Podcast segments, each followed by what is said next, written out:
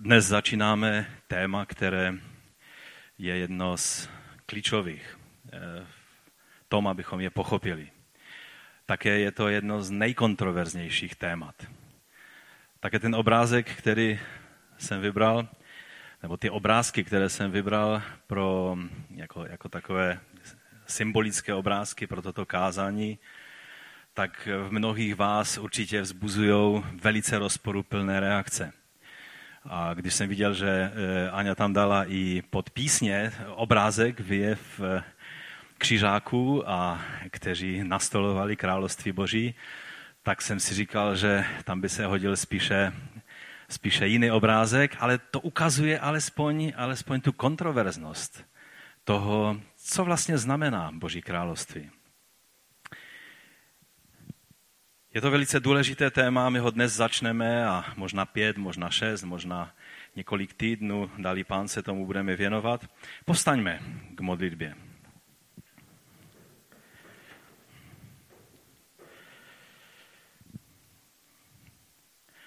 Pan Ježíš řekl, a vy se modlete takto. Otče náš, který jsi v nebesích, buď posvěceno tvé jméno. Přijď tvé království. Staň se tvá vůle jako v nebi, tak i na zemi.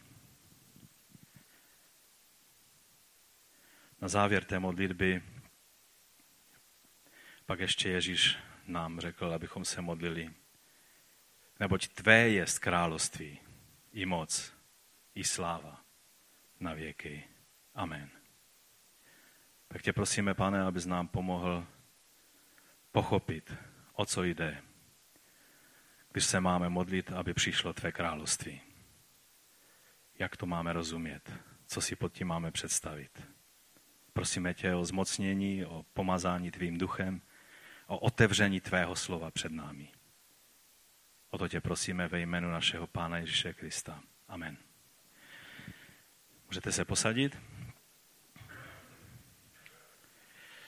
Je zvláštní, že, že nás Pán Ježíš učí se modlit v našich každodenních modlitbách za to, aby jeho království přišlo zde na zem.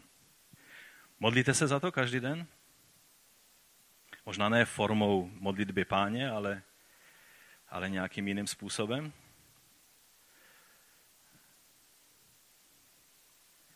A měli bychom?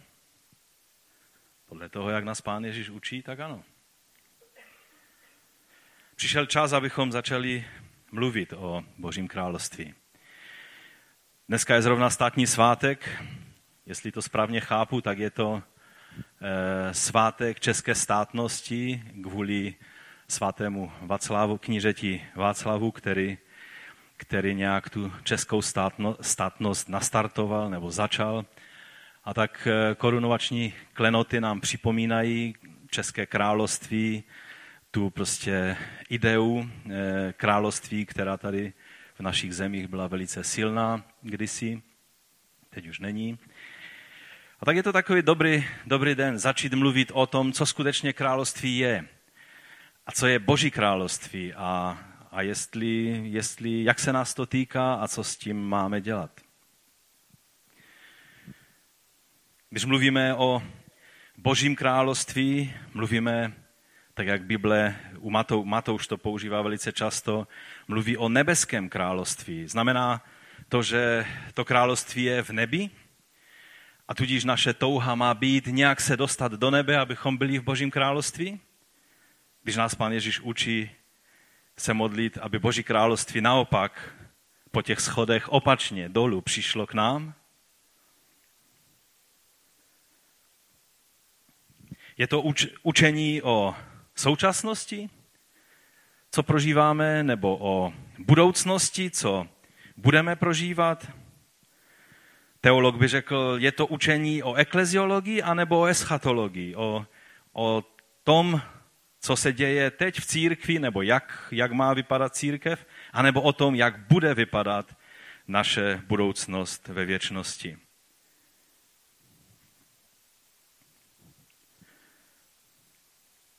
Je to, jak jsem už řekl, království v nebi, anebo Je to tisíciletá říše Mesiáše tady na zemi, kde se bude vlk pást s beránkem a lev bude ležet s jehnětem.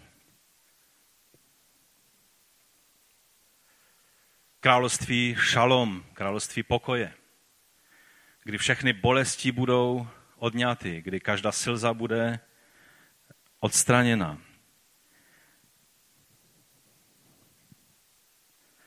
Co Boží království je a co není? Jestli už přišlo, z jedné strany bychom rádi odpověděli ano, ale z druhé strany je to skutečná fotka, nebo tato taky, ale tato, je to skutečná fotka, nebo tak podezíráte, že je to spíš fotomontáž? Pokud to není fotomontáž, pak je to velice krutá fotka, protože to znamená, že lev má asi tak dvě minuty před svou snídaní. Pokud je to fotomontáž, tak nádherně vyjadřuje to, o čem bude mesiánské království. Ona tisíciletá říše, po které toužili všichni panovníci a velci tohoto světa.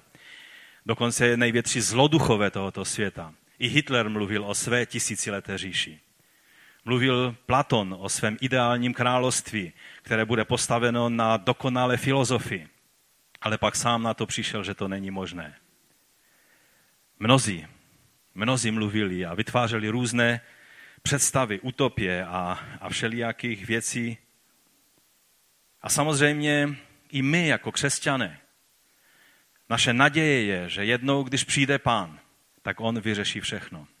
A není to utopie, ale je to realita, kterou očekáváme. Je to naše, jak Bible říká, požehnaná naděje. Takže z jedné strany musíme si odpovědět, jestli to království už je tady, anebo teprve bude, ještě mi tam dej toho lva, anebo teprve bude.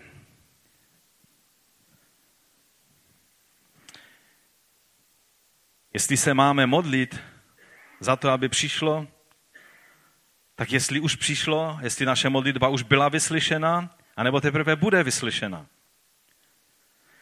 Zdá království je totéž, co církev, anebo něco, co je daleko širší a, a obsáhlejší než církev. Zda je to království duchovní, vnitřní, kde králem je ten, který přijal trnovou korunu na svoji hlavu místo svatováclavské koruny.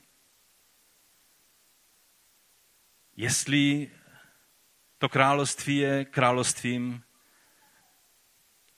kde vládne vítězství a sláva, nebo bolest a utrpení vyjádřené, když náš pán umíral s trnovou korunou na hlavě na kříži.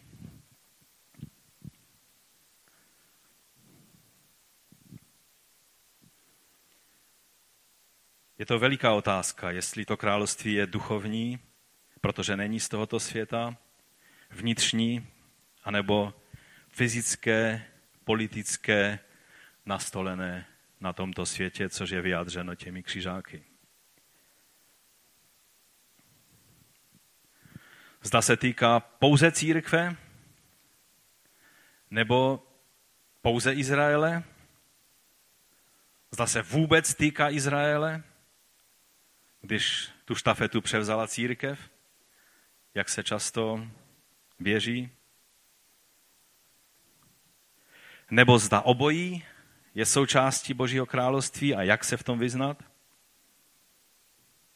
Když mluvíme o expanzi království, to je časté téma vyučování eh, o tom, co křesťané mají dělat na tomto světě. Eh, tak se často to téma zastřešující to všechno, se tomu říká expanze království, nebo, nebo růst království, nebo jak budovat Boží království. A dneska ten termín se používá v křesťanském světě vlastně jako téměř eh, do každé situace. Je život království, jsou chvály království, jsou, jsou prostě principy království. Všechno, všechno je o království, ale často to s božím království nemá nic společného.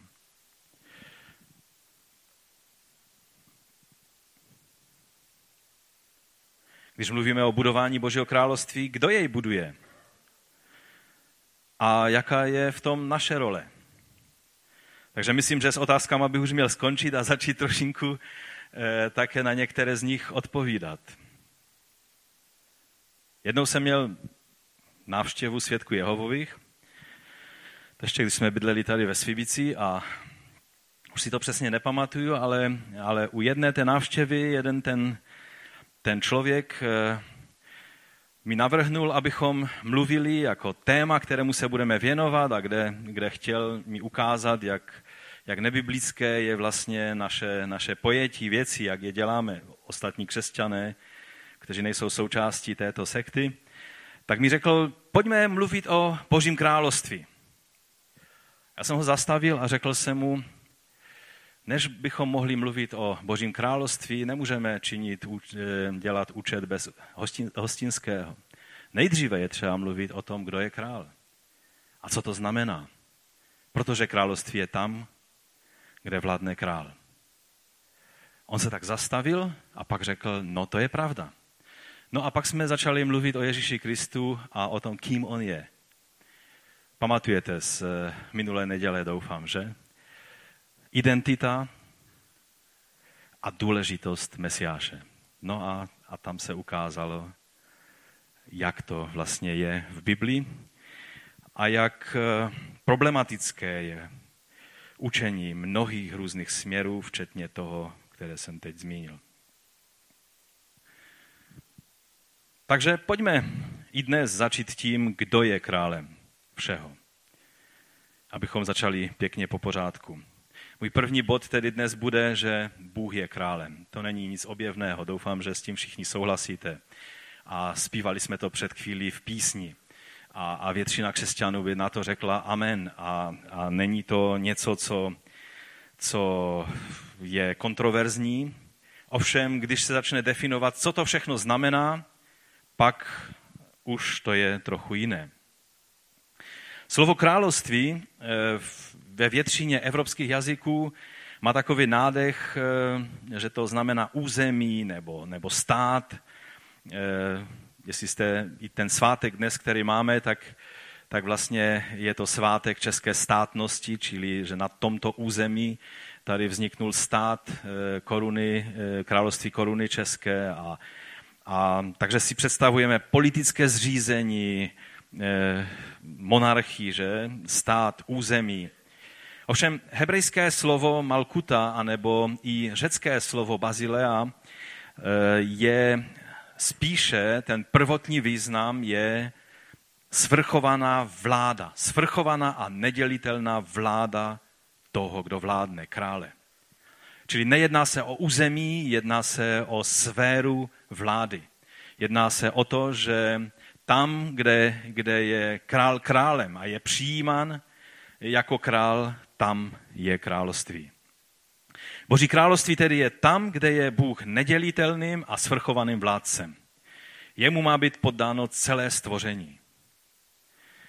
On stvořil svět, on se rozhodnul, že stvoří svět a celý kosmos, celý vesmír – On se rozhodnul, jaký bude, jaké bude mít fyzické zákony.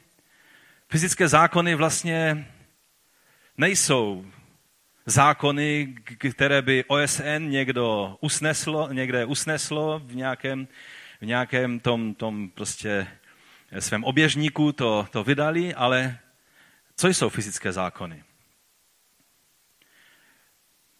Bůh se rozhodnul, že něco udělá určitým způsobem a kde král je králem, tam nejsou třeba zákony, protože vůle krále je zákonem. Boží vůle je zákonem. Když on se rozhodnul, že něco bude tak a tak, tak to platí.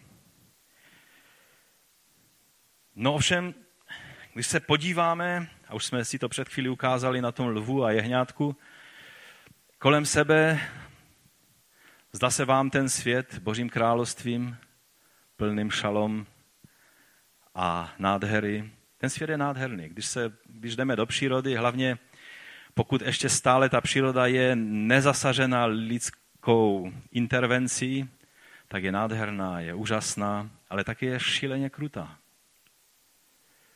A je cítit v tomto napětí. Každý, každý biolog, který trošku se tím zajímá, tak vám řekne, že v tom je obrovské napětí.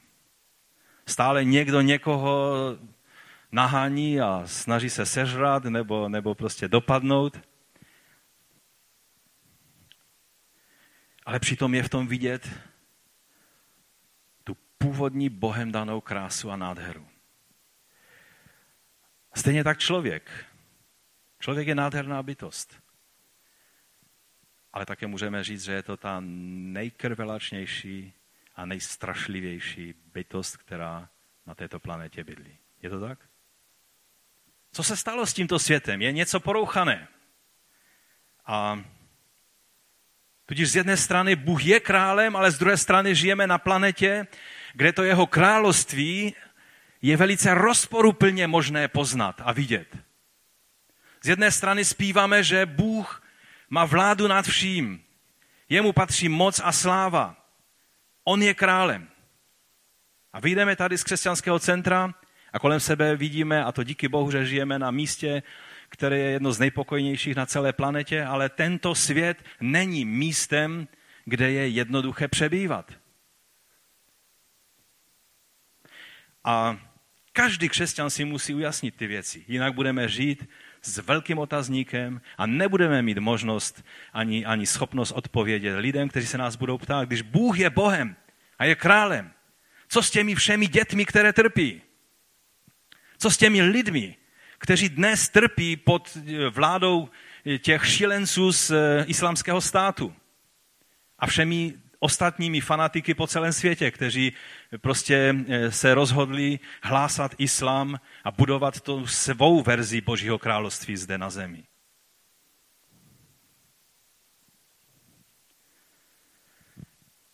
Víte, my máme problém si uvědomit, co vlastně to znamená, když král je králem.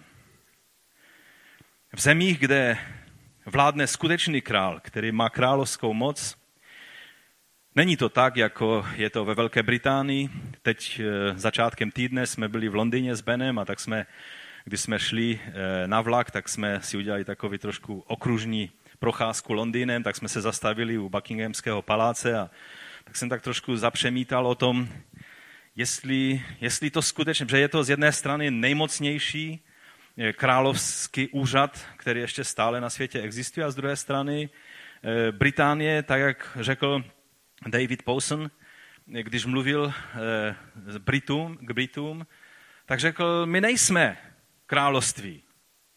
Řekl, my jsme demokracie, akorát Naším prezidentem není volený prezident, ale dědičný prezident, který ovšem má podobné pravomoci, jako má většina prezidentů, kteří jsou spíše kladeči věnců, než aby skutečně rozhodovali. On položil otázku těm Britům, když o tom mluvil, tak eh, aby si mohli udělat test, jestli skutečně je to eh, královna, eh, která jim vládne, anebo jestli, jestli jsou teda královstvím, tak řekl, kolikrát denně musíte myslet na, na královnu o tom, co ona si přeje. Kolikrát musíte svůj život zařídit podle její vůle. A Britové si musí přiznat, že ano, vzpomínají na královnu, když když teda jsou nějaké ceremonie, nebo, nebo když, když nějaké bulvarní plátky vytahují nějaké pikantnosti z života královské rodiny. Ale aby se Britové, obyčejní Britové museli škrabat za ucha a říct si, ale, ale líbilo by se to královně, když dělám to nebo ono? Na to běžný Brit nemyslí. Ovšem člověk, který žije v království, na to musí myslet každý den. Protože vůle krále je zákonem.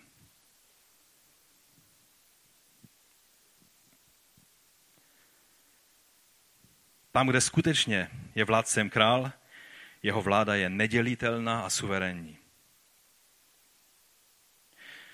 Otázka je, chtěli byste žít v takové zemi, kde takto suverénně vládne král, kdy jeho vůle je zákonem? Ano nebo ne? Nechci, abyste hlasovali, ale zkuste se nad tím zamyslet. Ano? Já si myslím, že na to je odpověď i ano, i ne. Od čeho to záleží? Od toho, jaký je král. Že?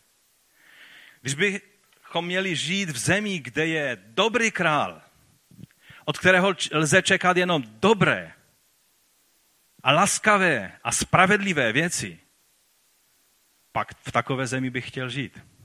A vykašlat se na celý parlament, který se jenom hádá a strapňuje celou zemi a na všechny ostatní věci, ať vůle tohodle krále je zákonem, protože země bude fungovat.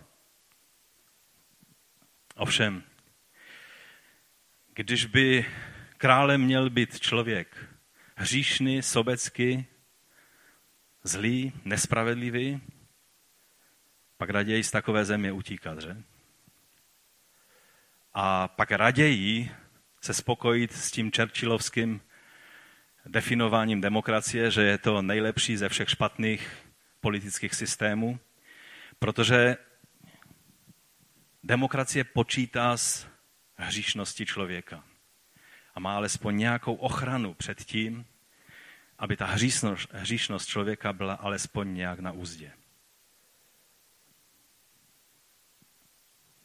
Bůh rozhodnul, že ideální vláda je vláda krále. Ovšem k tomu musí být správný král. Bůh je králem nekonečně dobrým, ale i suverénním. Je laskavý, ale i nekonečně spravedlivý. Bůh stvořil všechno a proto jemu patří veškerá, pra, veškeré právo a má právo být neomezeným vládcem celého stvoření, jak jsem mu řekl, celého kosmu. A my jako, jako bytosti stvořené se svou vlastní vůli a také andělské bytosti jsme byli stvořeni jako boží poddaní. Bůh hledá poddané. Bůh chce mít ty, kteří poznají jeho, jeho vládu a kteří se poddají jeho vládě, jsou mu poslušní, protože takhle se žije v království. Lidé jsou poslušní králi a král vládne. Ovšem, to byl stav nevinnosti, jak to Bůh stvořil. Ale člověk svoji nevinnost ztratil. Čím ji ztratil? V Bibli čteme takovou záhadnou věc, že, že poznal, že dostal poznání dobrého a zlého. Co pak je špatné poznat dobré a zlé? Ve smyslu odlišit dobré od špatného, je to dobré nebo je to špatné? Je dobré vědět, co je dobré a co je špatné, že? Ovšem poznání dobrého a zlého je tady myšleno trošinku jinak. Člověk ztratil svou nevinnost tím, že dostal poznání dobrého a zlého tím, že vzal věci do svých rukou a tím přestal být božím poddaným. Je třeba si uvědomit, co znamená nevinnost, stav nevinnosti. Ten vzor nacházíme v Bohu. Bůh zná dobro z první ruky. On je dobro, on je láska. On je vtělení spravedlnosti. Zná Bůh zlo z první ruky? To znamená, že by on sám experimentoval s hříchem? Nezná. To znamená, že nevinnost je poznání dobra z první ruky a poznání zla zprostředkovaně. Je to tak? To je stav nevinnosti. Člověk byl stvořen s tím, že znal Boha a jeho dobro z první ruky a o zlu byl varován, aby, že může jíst ze všeho ovoce té zahrady, ale je jedna věc, kterou nemá udělat a když ji udělá, pozná i zlo z, druhé, z první ruky. Nejenom jako varování, nejenom jako boží, boží e, vůli, ale pozná to i tím, že ochutná. To znamená, že bude znát dobro z vlastní zkušenosti a zlo z vlastní zkušenosti. To znamená poznání dobrého a zlého. A tím člověk ztrácí navždy nevinnost, protože jsme tak stvořeni, že se nejde vrátit v čase. Nejde udělat tak, jak na nějakém videu, že si pustíte tu scénu od začátku, tak to nejde. Když mladý člověk se rozhodne a, a je, žije ve svém panenství, ve své nevinnosti, ve svém, ve svém, dá se říct, v této věci neposkvrněnosti a rozhodne se experimentovat se svojí sexualitou a podlehne pokušení a tlakům svých vrstevníků a ochutná eh, sexuální zkušenost mimo manželství, co se stane v této chvíli? V této chvíli ztratil svoji nevinnost, kterou už nejde, samozřejmě on ji ztratil předtím v mnoha jiných věcech, protože člověk se rodí s tím, že je to jedna z prvních věcí, kterou dělá, že má tendenci hříšnou. Ale teď mluvím o tak jedné konkrétní věci. Mnozí mladí lidé by chtěli vrátit zpátky tuto věc. Když najdou toho pravého, kterému chtějí svěřit svůj život eh, a spojit svůj život s tím člověkem na celý život – pak by mnozí lidé, mladí lidé velice rádi se vrátili do svého stavu panenství, čili té nevinnosti v této oblasti. Jde to nebo to nejde? Nejde to. Odpustí Bůh hřích i toho typu? Ano. Ale do stavu nepoznání tohoto hříchu už není možné se vrátit. Rozumíte tomu principu? Bůh nás takhle stvořil, že když jednou se něco stane, už to nejde odčinit, eh, nemůžeme změnit svoji minulost, můžeme změnit svoji budoucnost na základě dnešních rozhodnutí a kroků. Ale minulost už nezměníme. Může nám být odpuštěn trest za naši minulost, v Bohu je hojnost odpuštění, ale důsledky za hřích už zůstanou. Nejde si myslet, že něco udělám, pak toho lituju a vrátím se do původního stavu nevinnosti.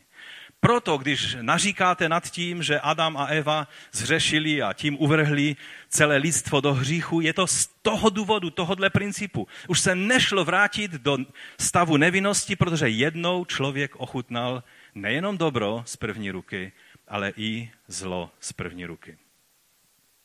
Samozřejmě muselo přijít řešení a Bůh nezůstal na svém trůně udiven, co teď by měl dělat, ale samozřejmě, že Bůh ví, co je třeba dělat. A také začal ty kroky dělat a budeme o nich někdy příště mluvit. Čili člověk navždy ztratil svoji nevinnost, i když nám může být náš hřích odpuštěn, tak nemůže být eh, vracen, eh, vracena, eh, ty důsledky nemůžou být už vrácené, už se to stalo. Když někdo hřeší tím, že je závislý na hracích automatech a činí pokání, odpustí mu Bůh tento hřích? Bůh je hojný v odpouštění. Je rychlý k odpouštění. Zmizí ty dluhy, které ten člověk nadělal z povrchu zemského? Velice by si ti lidé přáli v té chvíli, aby všechny ty dluhy zmizely ale oni zůstanou dál a musí je řešit. Nebo někteří lidé, kteří se nemají odvahu podívat do očí důsledkům svého jednání, tak přehodí to řešení na někoho druhého a ty dluhy hodí do klína pak někomu druhému. Což je velice špatné. Bůh je král všeho, celého stvoření a jeho království, jeho vláda nakonec bude na stole na zpátky i na naší modré planetě, která žel rebelovala proti Bohu jako králi. Žijeme na planetě, která vyvěsila piratskou vlajku a která rebelovala proti, proti Bohu a proti jeho vládě, ale přesto změnilo to něco na tom, že Bůh je králem? Jeho království nejde zrušit. To znamená, jeho bytí králem nejde zrušit, nejde odhlasovat, nejde nijakým způsobem změnit. Ale země se dostala do problému tím, že Bůh dobře věděl, že v momentě, kdy země rebeluje, nebo že člověk rebeluje a veme věci do svých rukou, je to určitý druh revoluce, který proběhl tím prvním hříchem. A revoluce má tu jednu vlastnost, kterou si málo kdy uvědomujeme. Že vždycky to začne nějakými dobrými ideály. Budete jako Bůh, budete vědět dobré a zlé. Vždycky to začíná velice vznešenými ideály, ale jak to skončí? Naprosta většina revolucí končí tím, že ještě větší tyran, ještě větší despota se dostane k vládě, než byl ten, který byl revolucí e, svržen. A z toho důvodu, e, protože Bůh věděl, že člověk, který, který uposlechne to pokušení, tak se dostane do područí jiného království. O tom někdy příště budeme mluvit. Že na světě jsou dvě království. A proto ta rozporuplnost všeho, co vidíme kolem sebe. Ale Bůh zůstal králem. Nepřestal být králem tím, že člověk rebeloval a zhřešil vůči Bohu. Můj druhý bod je, že Boží království, i když je ten stav na zemi takový, jaký je, je hlavním tématem Bible. Boží království je hlavním tématem Bible. Otázka je, co je hlavním tématem dnešní církve. Pokud hlavním tématem Bible je království Boží, co je hlavním tématem dnešní církve? Je to království Boží? A pokud je, mluví se o království Božím v tom smyslu, jak o něm mluví Bible? Jsou dnešní kazatele ve stejné lajně s kazateli novozákonní doby, s apoštoly a ostatními? Jak vnímají Boha Židé, to víme z jejich požehnání. Ortodoxní, pravověrní, takoví ti skutečně zbožní Židé, ti žehnají absolutně všechno. Každý detail jejich života má nějaké požehnání. A tak když třeba e, chtějí jíst, e, jíst tak, tak žehnají, žehnají před jídlem chléb. A žehnají jej slovy Baruch atach Adonai Eloheinu Melech haolam hamoci lechem min haaretz. To je eh, požehnaný jsi ty, hospodine, bože náš. A co tam je potom? To melech haolam, co znamená? Králí všeho míra, nebo králí celého světa, nebo ve, smyslu, ve smyslu celého veškerenstva. Jenž dáváš chlebu vyrůst ze země. Mesiánští židé tam ještě přidávají a dal si nám Mesiáše Pana Ježíše, který je ten pravý chleb života. Když bychom zhrnuli, protože nechci se u toho zdržovat dlouho, eh, rabínské učení, tak Solomon Schechter ve své klasické knize, která pojednává o této věci, eh, o, o aspektech rabínské teologie, tak věnuje celé tři kapitoly právě eh, tomu pojetí království boží a zhrnuje, že království boží nám vlastně přineslo teologické doktriny, nebo, nebo e, obsahuje teologické doktriny, e, které někteří staří e, rabíni a učenci nazvali samotnou esencí nebo pravdou Tóry. Čili, že Tóra je vyjádřena učením o království božím. Nazval to, že je to, že je to vlastně středobod rabínské teologie. A vlastně rabínské spisy, které jsou obsažené v Talmudu a v dalších sbírkách a učení Nového zákona nebo text Nového zákona jsou nejobširnější dva zdroje, které máme o, o tom, eh, kde se mluví přímo o království nebeském nebo o království božím, což je synonymum. Otázka je, bylo to tak vždy? Protože když se podíváme do starého zákona, tak přímo pojetí království boží, to, že Bůh je králem, je tam jasně, ale přímo pojetí království boží je e, spíše vždycky řečeno trošku zprostředkovaně. Ale pojďme se podívat na to, jak vnímal Boha e, největší izraelský král, král David. Je to absolutně takový prostě vzor toho, co znamená bytí králem tady na tomto světě. Dokonce i pán Ježíš jako mesiáš, jako pomazaný král, mesiáš, se eh, neostýchal nazvat se jeho synem. Krátce před svojí smrtí David se modlil takovouto modlitbu. Je to zapsáno v první paralipomeno 29. Na to David dobrořečil hospodinu před zraky celého zhromáždění.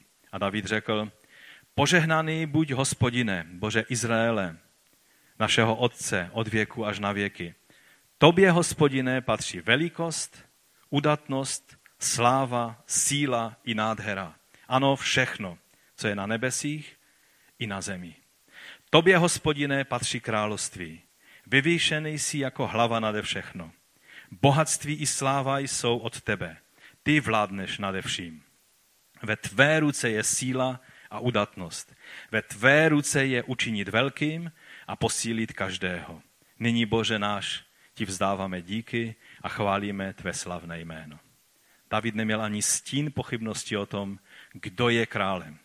A on jako král tady na zemi, že jeho autorita není sama ze sebe, ale že je jenom proto, že je pomazaný od Boha k tomu, aby byl služebníkem božím eh, toho skutečného krále.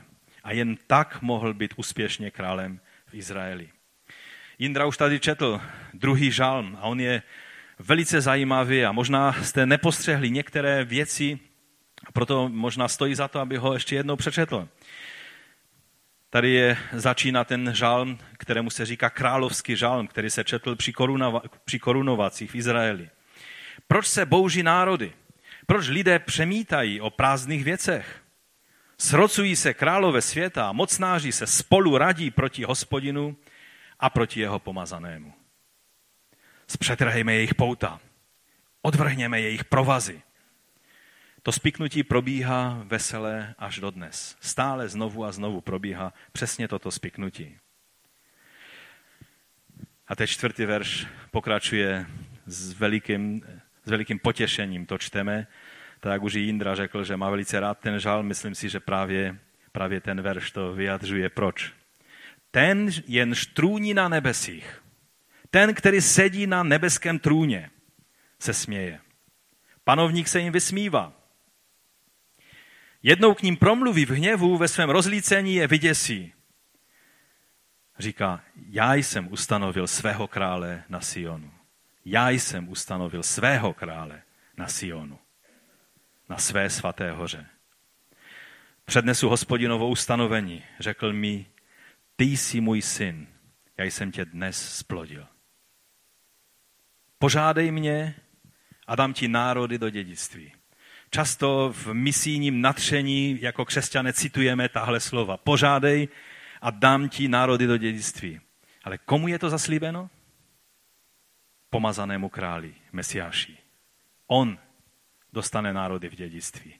My můžeme být těmi, kteří budeme s ním v tom spolupracovat. Ale ty národy patří jemu jako pomazanému králi. Tvým vlastnictvím budou i končiny země. Roztlučeš je železnou holí. Tady vidíme přesně stejný jazyk, jaký je ve zjevení. A jako hlíněnou nádobu je rozdrtíš, roztříštíš. Nuže králové, jednejte rozumně, tady je výzva králům země, nejenom izraelským králům, ale všem králům, všem mocným, všem autoritám na celém světě. Nuže králové, jednejte rozumně, soudcové země, dejte si poradit. Služte hospodinu z bázní a jasejte s chvěním.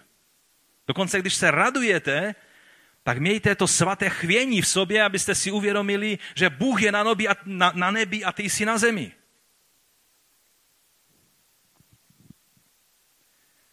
Líbejte syna. To je zvláštní věta. Líbejte syna, proč? Ať se nerozhněvá. Zpíváme o tom v písničkách? Líbejte syna, ať se nerozhněvá, jinak zahynete na cestě. Nespíváme v písničkách. A ten žálm to mluví, a to je píseň. Líbejte syna. To znamená, vzdávejte mu pokornou úctu. To je to, co znamená líbat. Padnou na tvář před někým. To, co udělal Jan Křtitel. Nejsem hoden ani rozvázat sandaly jeho, eh, na jeho nohou. Líbejte syna. Ať se nerozhněvá jinak zahynete na cestě. Jestliže jen málo vzplane jeho hněv.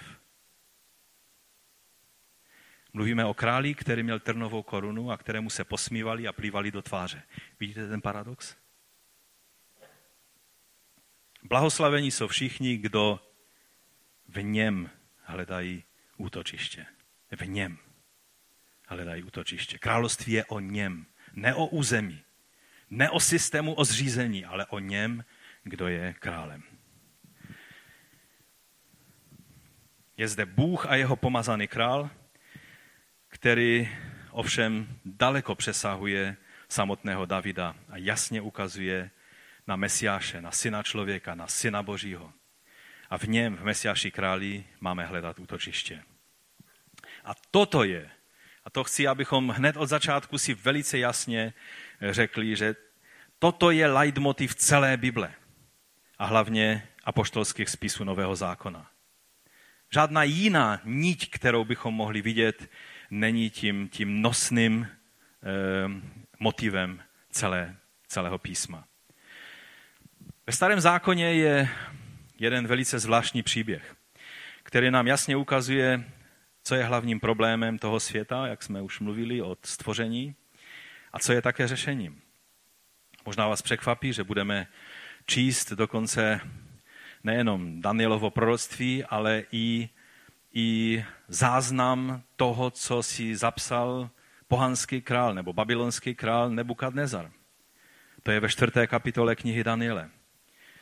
A já to přečtu pro změnu z Bible 21. Uběhlo 12 měsíců a když se král jednou procházel po terasách babylonského královského paláce, jestli byla říše, která, která ohromovala lidí svou velkolepostí, svým majestátem, svou, svým rozsahem, svou, svou, tím vším, svou mocí, tím leskem své říše, to byla babylonská říše.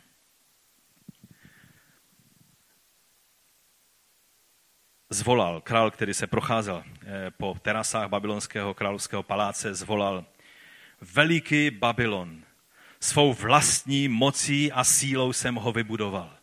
V královské sídlo ke slávě, či své velebnosti. Král Nebukadnezar se modlil modlitbu páně, že?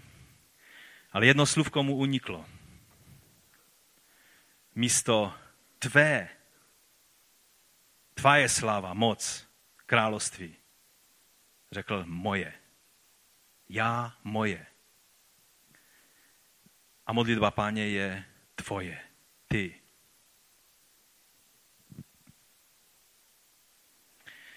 Král to ještě nedořekl, čtu dál, když z nebe zazněl hlas.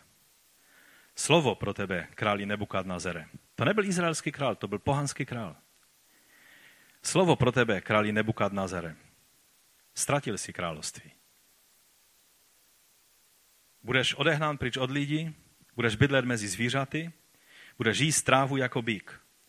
Tak strávíš sedm období, než poznáš, že nad lidským královstvím vládne nejvyšší. A komu chce, je udílí. V tom okamžiku se to slovo od Nebukadnazerovi splnilo. Byl odehnán pryč od lidí, jedl trávu jako bík, tělo měl mokré od rosy, až mu narostly vlasy jako orlí peří a nechty jako ptáčí pařáty. Strašný pohled na tohoto člověka.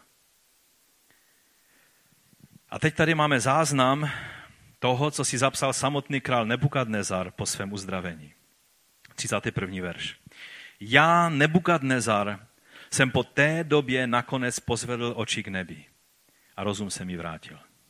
Pozvednul jsem oči k nebi, k trůnu božímu a rozum se mi vrátil.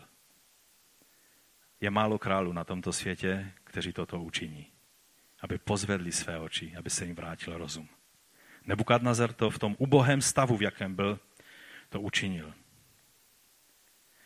Tehdy jsem dobrořečil nejvyššímu a chválil jsem a velebil věčně živého. Jeho vláda trvá na věky. Jeho království nad všemi pokoleními. Teď už tu modlitbu dostal správnou, že? Všichni, kdo bydlí na zemi, jsou před ním zcela nicotní. Jak se mu zlíbí, zachází s nebeskými zástupy i s těmi, kdo bydlí na zemi. Jeho ruka, ruku nemůže nikdo zastavit. Nikdo mu neřekne, co jsi to učinil jeden pohled do nebe a najednou Nebukadnezar pochopil úplně všechno, jak se věci mají. Kdo je králem a co to znamená. Když mi byl navrácen rozum, vrátila se mi také má vznešenost a vzhled příslušný ke královské velebnosti. Tehdy mě našli moji radcové a velmoži, byl jsem znovu nastolen na královský trůn a dostalo se mi ještě nesmírnější moci než předtím. A já, Nebukadnezar, teď proto chválím a velebím a oslavuji krále nebes. Všechny jeho skutky jsou správné nebo pravé a jeho cesty spravedlivé. On umí pokořit ty, kteří žijí v píše. Tady je problém tohoto světa, ale i řešení, které řeší tento problém.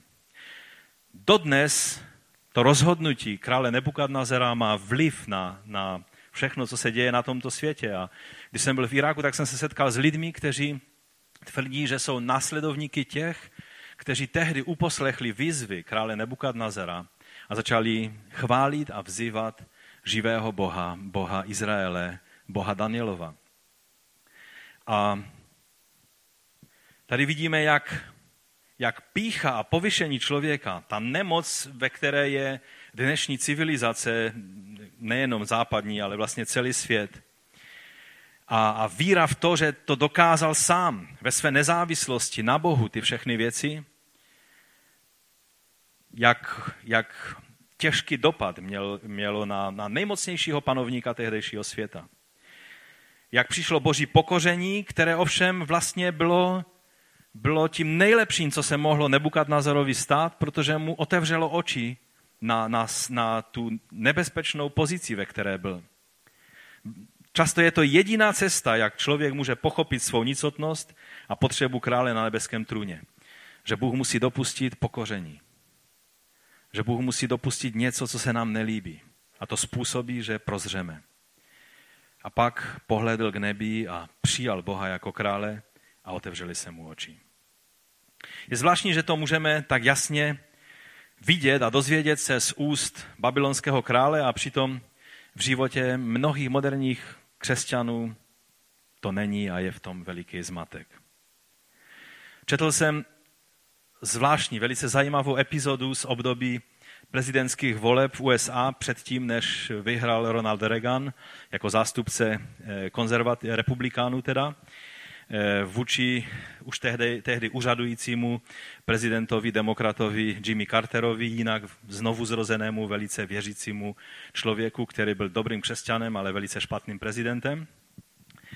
A a republikáni, ti, kteří, nebo teda republikáni, evangelikálové, to znamená věřící křesťané, kteří, kteří věří v Biblii a, a věří ve znovuzrození, tak si pozvali eh, ty dva kandidáty, kteří měli eh, vlastně se ucházet o titul prezidenta za republikánskou stranu.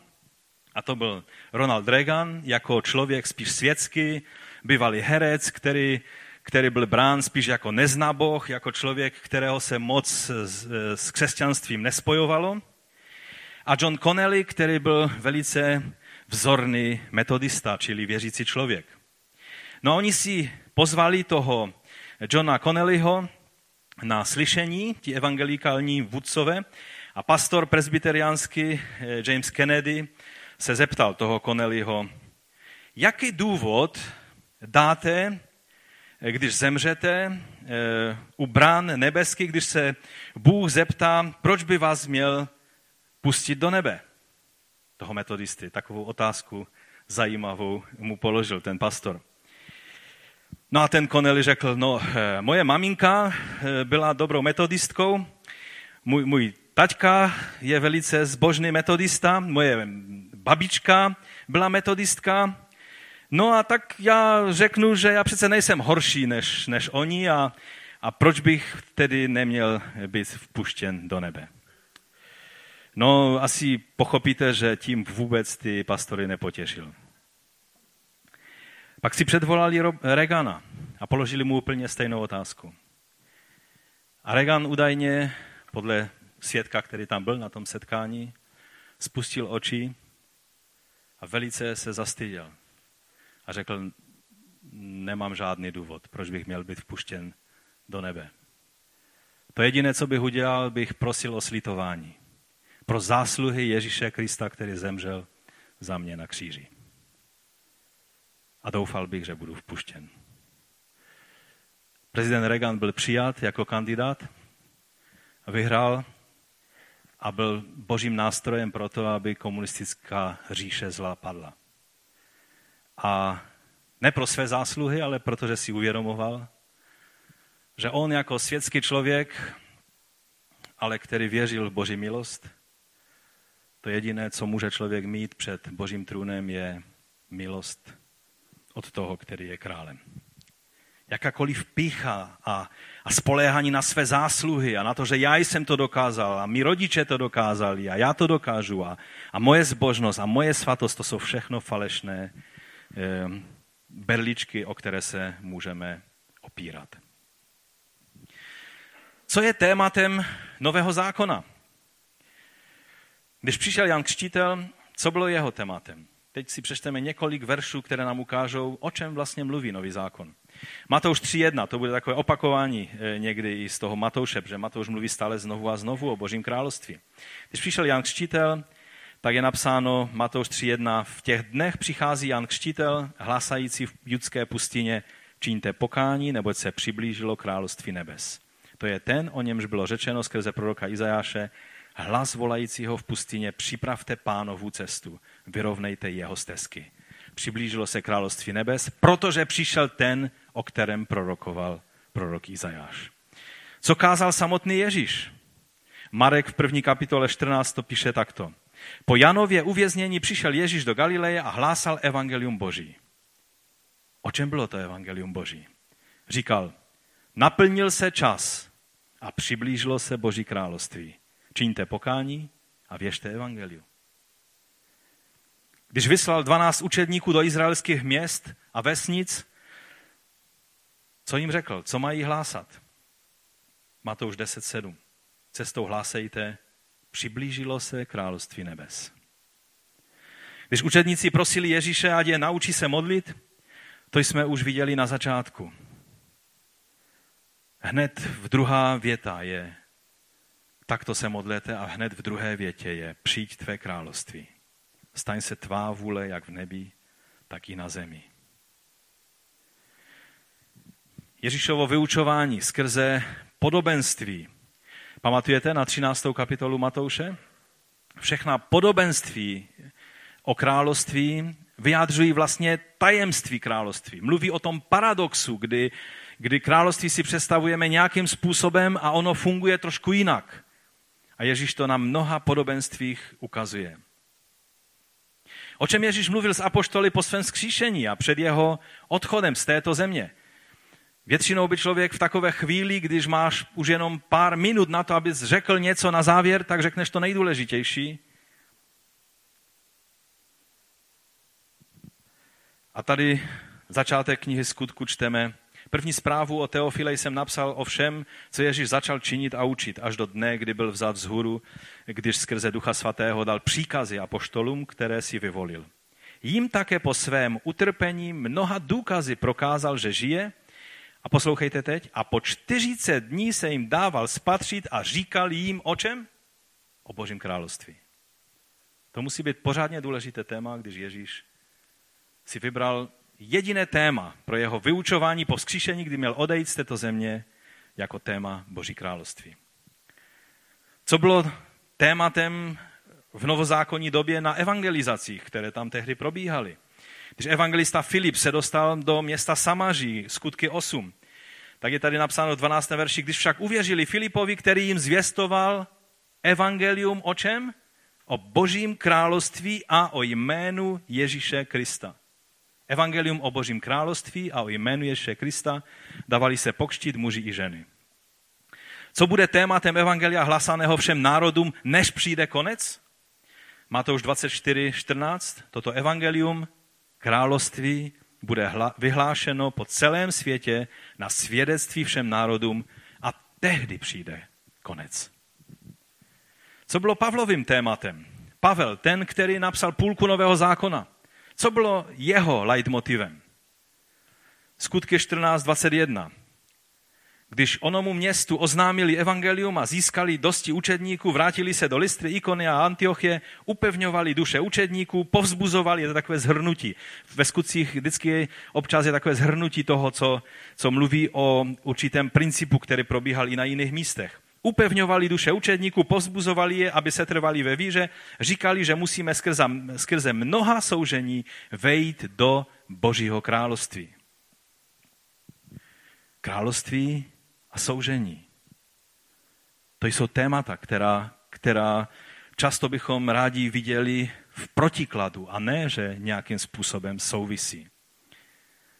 Skutky 19.8. Pavel vstoupil do synagogy a směle v ní mluvil po tři měsíce a rozmlouval s lidmi, tři měsíce tam vyučoval, rozmlouval s lidmi a přesvědčoval je o věcech Božího království. Skutky 2025. A nyní, hle, já vím, že vy všichni, mezi kterými jsem procházel a hlásal Boží království, již nespatříte mou tvář. To bylo téma, o kterém vyučoval apoštol Pavel. Pavel. A na závěr knihy Skutku, která končí vlastně tím, jak Pavel se dostal do Říma, tak poslední záznamy o Pavlově činnosti, co dělal Pavel po tom, co přišel do Říma a byl přivítán bratřimi a, a dostal tam e, celkem takové ubytování, kdy voják sice s ním musel být, ale měl celkem klid k tomu, aby se mohl setkávat s těmi, kteří chtěli, aby je vyučoval. A tady je řečeno, určili mu tedy den a přišli k němu do jeho bytu, to je řeč o Židech, ve větším počtu a vykládal jim a dosvědčoval Boží království a od rána do večera je přesvědčoval o Ježíšovi z Mojžíšova zákona i z proroků. A pak na závěr 31. verš té 28. kapitoly, hlásal Boží království a učil o Pánu Ježíši Kristu se vší otevřeností a bez překážek. To bylo téma apoštola Pavla. A když bychom se podívali úplně na závěr, eh, na, na poslední knihu Nového zákona, to je kniha Zjevení. Co, co bylo, nebo co je téma knihy Zjevení? 11. kapitola, 15. verš. Zatroubil sedmý anděl a v nebi se ozvaly mocné hlasy, které říkali, království světa se stalo královstvím našeho pána a jeho mesiáše a bude královat na věky věku. To je téma závěrečné knihy Nového zákona.